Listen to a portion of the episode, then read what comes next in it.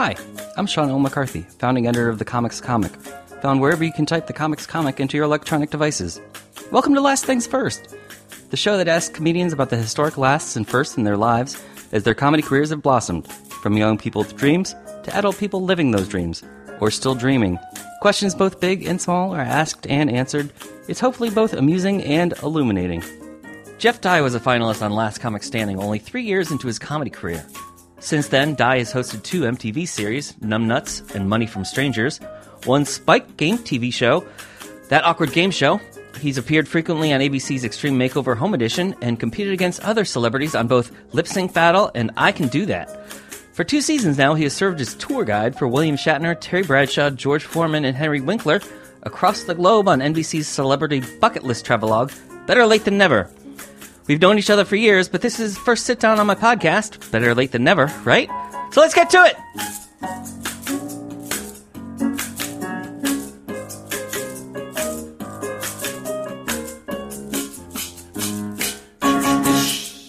Sean, how's it going, Sean? Jeff Dye, how the heck are you? I'm good. Good to hear your voice, brother. She was just trying to uh, tell me before you came on who you were, and I was like, no, I'm well aware of Sean. I've known him for, God, what is it, almost uh, 2018, so over 10 years. Since you were since you were but a new face. That's right, uh, which was 2008, which is 10 years ago. Wow. Are are are we sure that you didn't win Last Comic Standing? I I pretend that that's what happened every day. Well, it seems that way because part of the prize of winning is that you get a talent deal with NBC. And for the last three years now, they've put you in prime time, hanging out with celebrities, dancing with celebrities, traveling the world with celebrities. Yeah, I feel like, I, yeah, I think NBC was like, we, we'll take that guy. So it was you didn't put on the hard sell. Exactly. Yeah. Well, I'll just I'll take third and then the and then the career. I'll do that. Well, you know that's that's kind of how that show works out. Like Amy Schumer finished fifth, maybe her season. So you know when you oh yeah, that's true. yeah, so when you look back, it's it's not necessarily the winners who who win that show. Yeah, I think that as long as you just go on there and you do your best and you don't sell out, like because sometimes people can misrepresent themselves in a reality show format, Right. and then they're like, "Oh, I hate that I did that show," but it's not the show's fault. It, it's simply you, the choices you made on that show. Right. Now you and were other people just yeah. make better choices. well, when you chose to do the show, you were still so young. I mean, both Yeah, in ter- both in terms of co-. comedy years and in terms of just regular age, you were you were a young guy starting out in the game. Did you did you have a sense of what you thought it was going to turn into doing the show?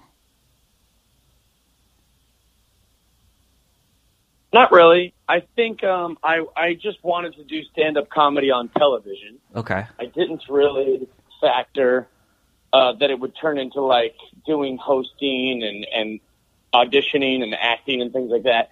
Um, I certainly was happy when that happened, but that wasn't the idea. My goal was just to be a touring comedian and be, you know, known as a stand-up comic.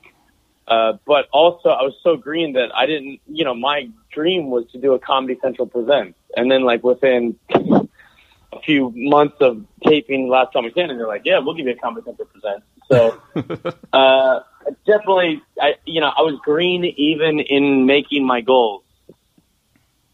So when you so when you get all that stuff right away, do you do you completely change what your goals and dreams are going to be at that point? Do you think, oh, if I've got all this all uh, already, then in the next five years I'm going to have a sitcom, I'm going to be in movies, or Uh, yeah, you have to. I think um, I was.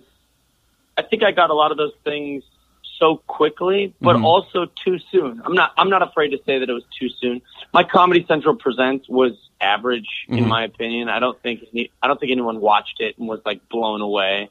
I think people watched it and was like, okay, that was that was a thing, um, and that was simply because I got it too soon. I think sometimes people blame the comedian when you get things too soon. It's like, what am I supposed to say when I get an offer to do a Comedy Central presents? Am I supposed to go, oh no, way too soon for that? No, you just take it and do your best. That's that's what I did, and um, you know that's not my fault that it was too soon. Uh, I think I learned from it, and I think that I made better goals and bigger goals, and my goal was to be a better stand-up comedian and to be someone who, when I get an opportunity, I'm going to knock it out of the park, uh, which is, you know, what I think, what I do my best now, whether it's dancing on TV or doing some sort of, you know, dog act or like whatever NBC has me doing, or even just doing the Tonight Show. I make sure that if you see me on television, I'm going to knock it out of the park.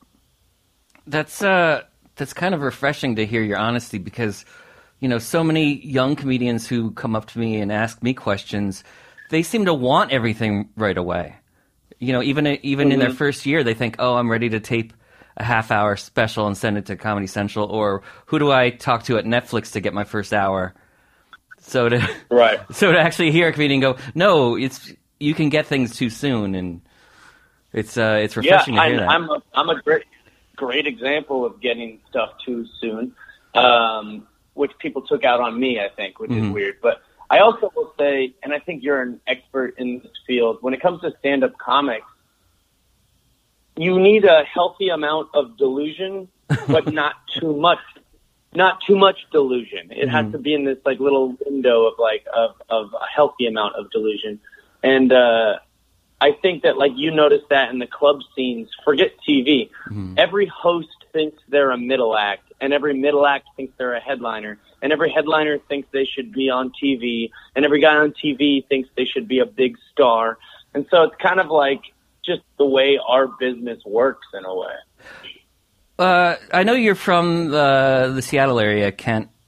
Um, did you did you immediately move to LA, or did you stay part of the Seattle comedy scene after first getting on TV? So I was a I was a part of the Seattle comedy scene from 2005 to 2008. Okay. Once I got on um, Last Comic Standing, Barry Katz convinced me that I need to move to Los Angeles. So I moved down to Los Angeles right away in 2008. Okay. Uh, but I will say, I did. I got so much stage time in Seattle that I was way farther along than a three-year comedian. Because I think we measure careers different, or I think we measure careers incorrectly. Someone will say, "Oh, I've been doing comedy for ten years," but the problem is that they've only gone on stage like once a week. You know, the whole, so that's fifty-two sets uh, a year. Whereas a mm-hmm. different person says, "Oh, I've been doing comedy for a year," but they did like three sets a night every night of the week. So it's like, why are they both calling themselves one-year comedians? It doesn't make any sense. Um, whereas I, I was the guy who, like, in those three years, I probably had the stage time of what most people would have in, you know, a decade at Giggle. Yeah, in in those years, how many places could you get up in the Seattle area? Every night of the week, you could get up at least twice. So, what what rooms and, were, were there? Uh, the Comedy Underground mm-hmm. uh, was a big one. Giggles Comedy Club was a big one, and then there was all these bars and mics everywhere. Like Seattle had a huge alt comedy scene. And although that alt comedy scene didn't receive me uh, as one of them, they still put me on stage. You know, I still was able to get up and, and try my best at those things. So I had a uh, plenty and plenty and plenty of uh, opportunities to, to get up every night of the week, multiple, multiple times. Um, also, I worked at a comedy club called Giggles, where the owner was not very well received. So I was was that Terry go-to guy. Yeah, I was his go-to guy. Mm-hmm. Um, me, Andrew Slater, Brian Muth, a couple other guys. We um, we were just willing to put up with the dysfunctionality that Giggles was, mm-hmm. and uh, and we were rewarded by putting up with that with heaps and heaps of stage time. Yeah. Uh, so then you move to LA on, on Barry's advice.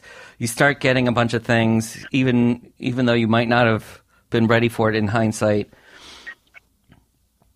when you started to get the other when you started to get the other TV stuff like the MTV shows or uh, that period where you were like comic relief on Extreme Makeover, um, what did you learn the most in that period about yourself? Uh, what did I learn most about myself during those things? Yeah. I think that I trusted my instincts.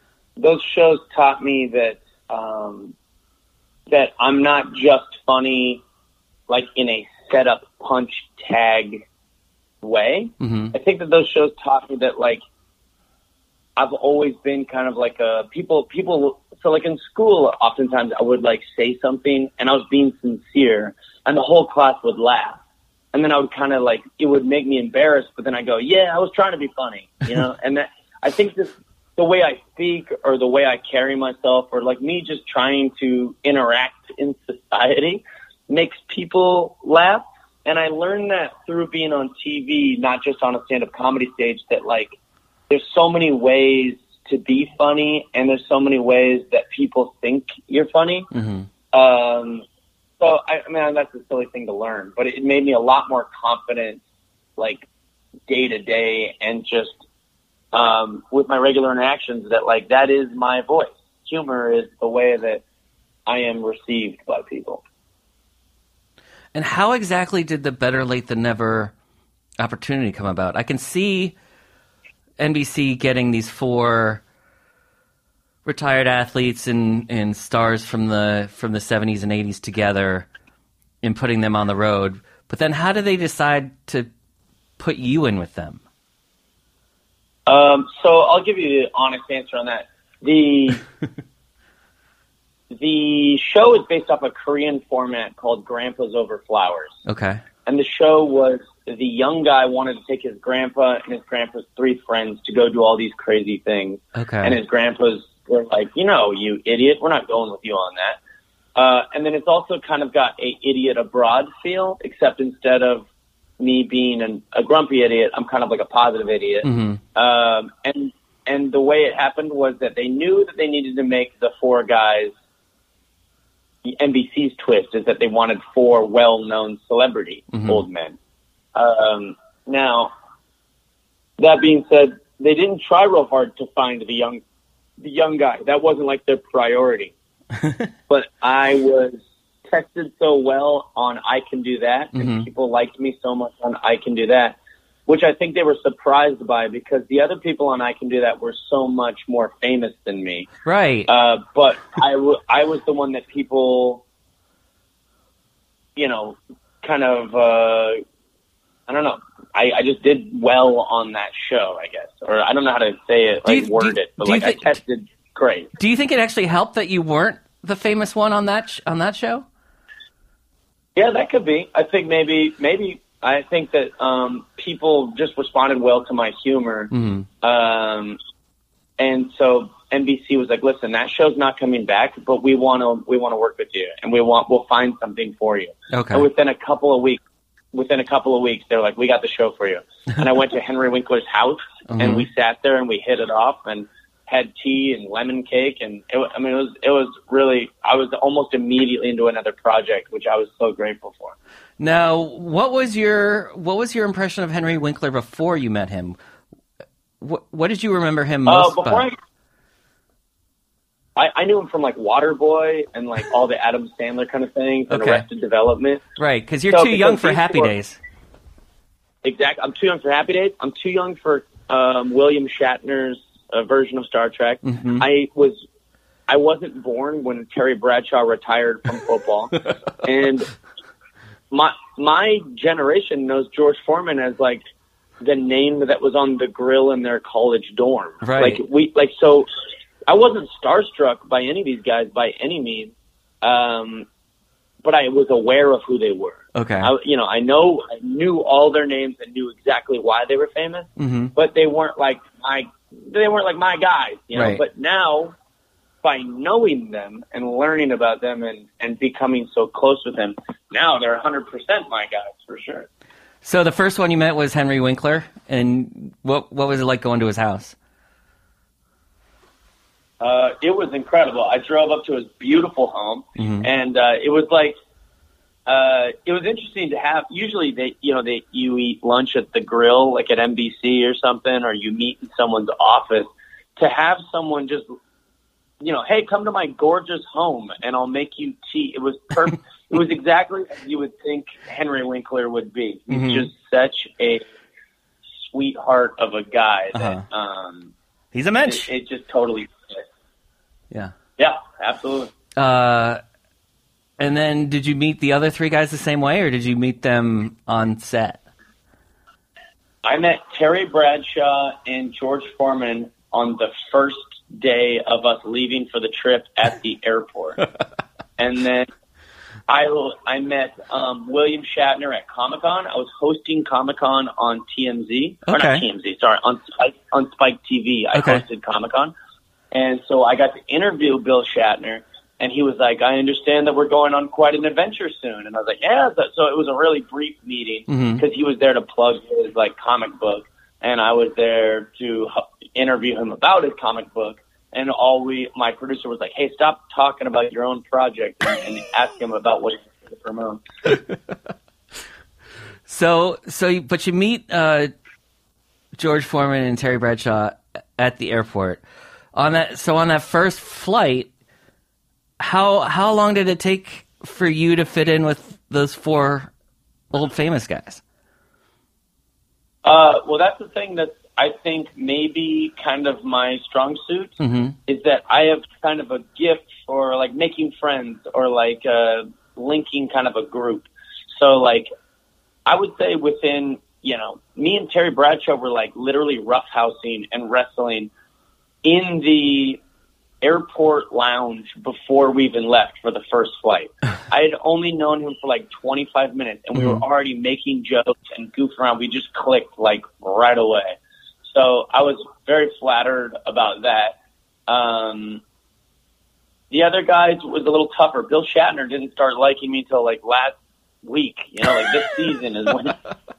Uh, but everyone else I clicked with pretty quick. They're such sweet guys and Mhm. easy to get along with. That it was a pretty, you know, they kind of just were like, all right, if he says that, uh, if he says that I'm that he's part of our group, then he's part of our group. And I kind of just wiggled my way in through spending every day with him 24 hours a day. And then, you know, doing these two seasons of the show, one in Asia and one in Europe. Um, how much? How much do you try to interact with them uh, versus just staying out of the way and letting them create their own comic mayhem?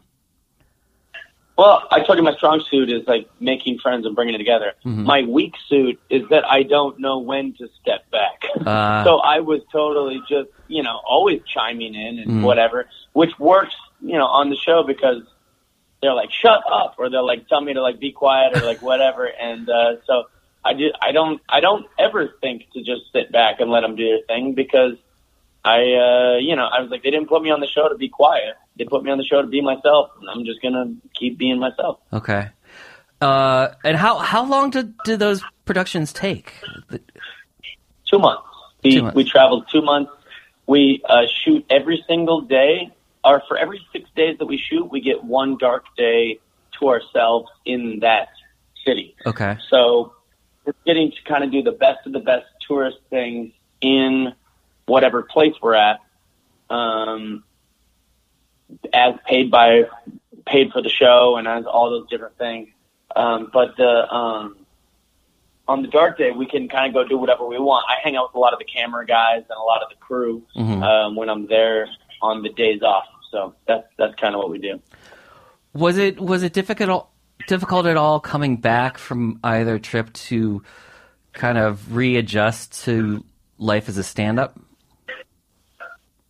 Absolutely, because those trips are the longest I have not done stand up. Mhm. So I, uh, you know, I do stand up every single night on the road, obviously, but then also when I come home, I'm at the Comedy Magic Club, the store, and the improv. And so for me to take two months off, you can't go to, you know, when you're in Lithuania, you can't just swing by the comedy club and try to do a set. Right. Um, so it w- it was really hard. When I came back, I did a set first night at the Comedy Magic Club, and I was it was it was actually kind of exciting. I was telling Richard, I was like, I'm nervous. Like this is so crazy. Like I'm actually like nervous. I was trying to like remember some of my jokes. I was like, I, used to, I can't remember how that goes. So that was that was a real new experience for me for sure. Were there any older comedians who could give you advice in terms of juggling stand up with TV projects and things like that? Uh, I used to talk to Gary Shandling about that a lot. Oh wow! Um, okay. I used to talk to Larry Miller about that a lot. Um, I more, I mean, I don't think Larry Miller would recognize that I was grilling him that way, but I would intentionally ask him questions where he could give me advice about those that that those subjects, and um, it's it's tricky. Like one of the best things that the best advice I ever got. Do you know who David Crowe is? Yeah, yeah, he's he's a Seattle guy. Won the Seattle contest. Right.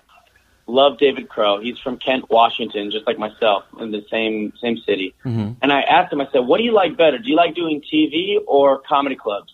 And I wanted the purest answer to be like, "Of course, comedy clubs," because you know, because that's what I wanted him to say. Mhm. You know, like as like, "Oh, comedy, this is real," you know.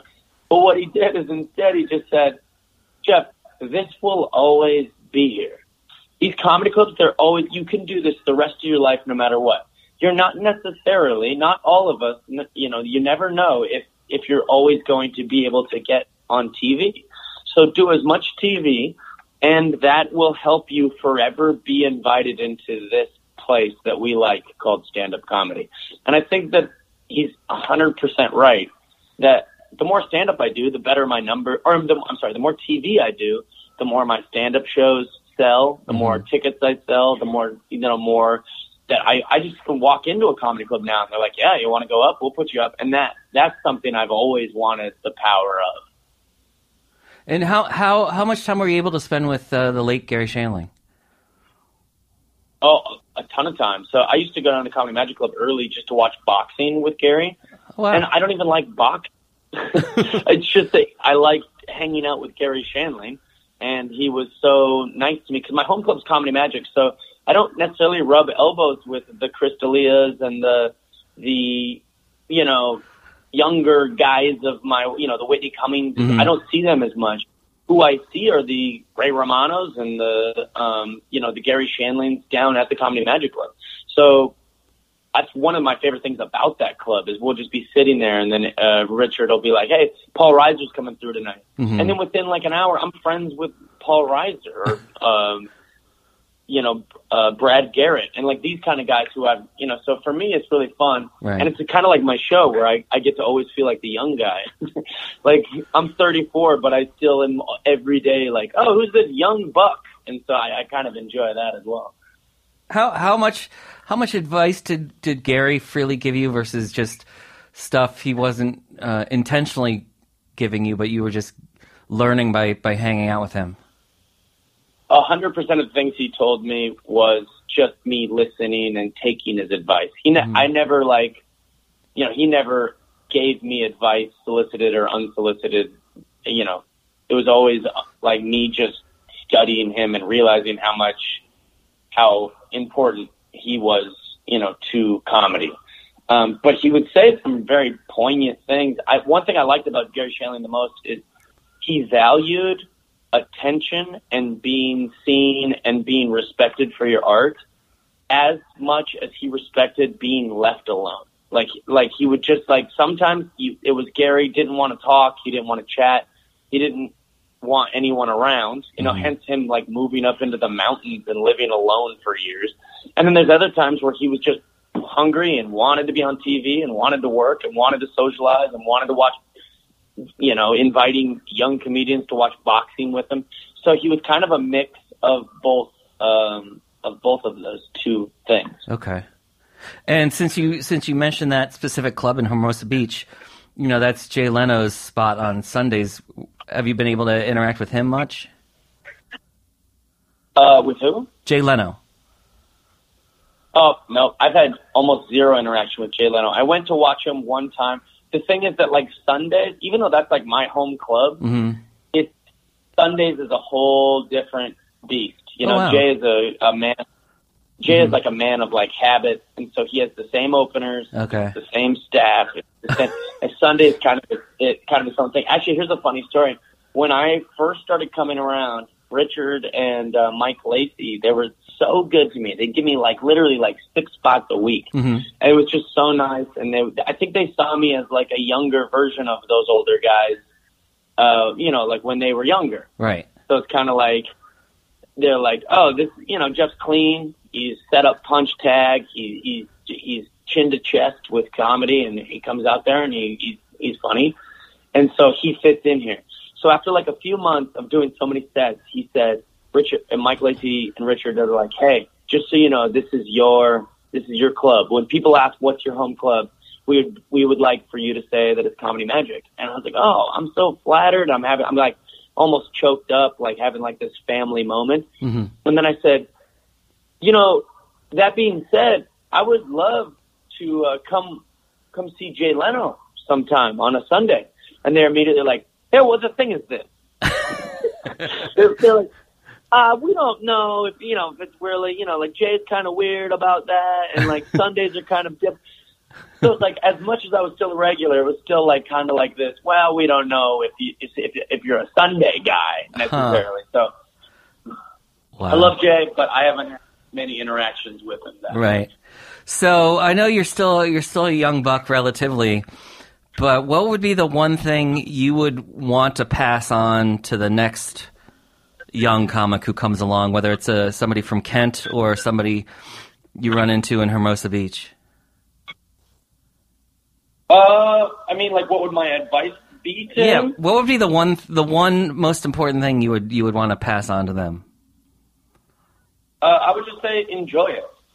That's like one of my favorite compliments is like people like so I just did the Tonight Show on Friday, and a lot of people were like, "You look like you were just having so much fun," and I think maybe that's the secret to my success is that I I really love it. I'm enjoying it. It doesn't feel like a job to me. It doesn't feel like a chore.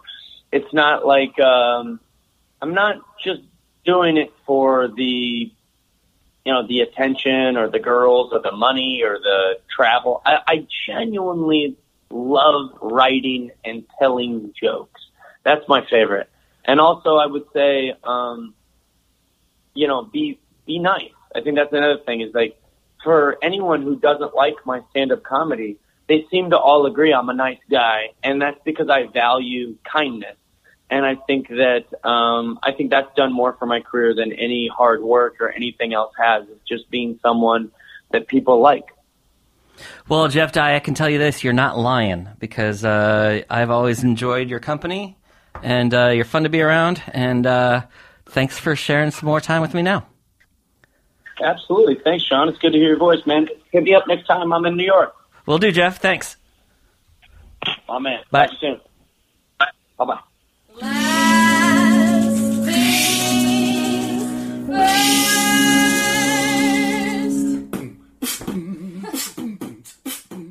This episode of the Comics Comic Presents Last Things First was produced by Alex Brazell at Showbiz Studios. The music by Camille Harris and Shockwave, logo by Giggle Chick. Please check out my website, thecomicscomic.com, for more interviews, reviews, and comedy news. Become a paid subscriber at patreon.com.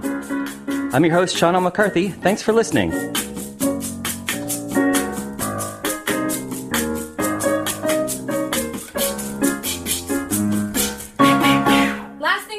Things first.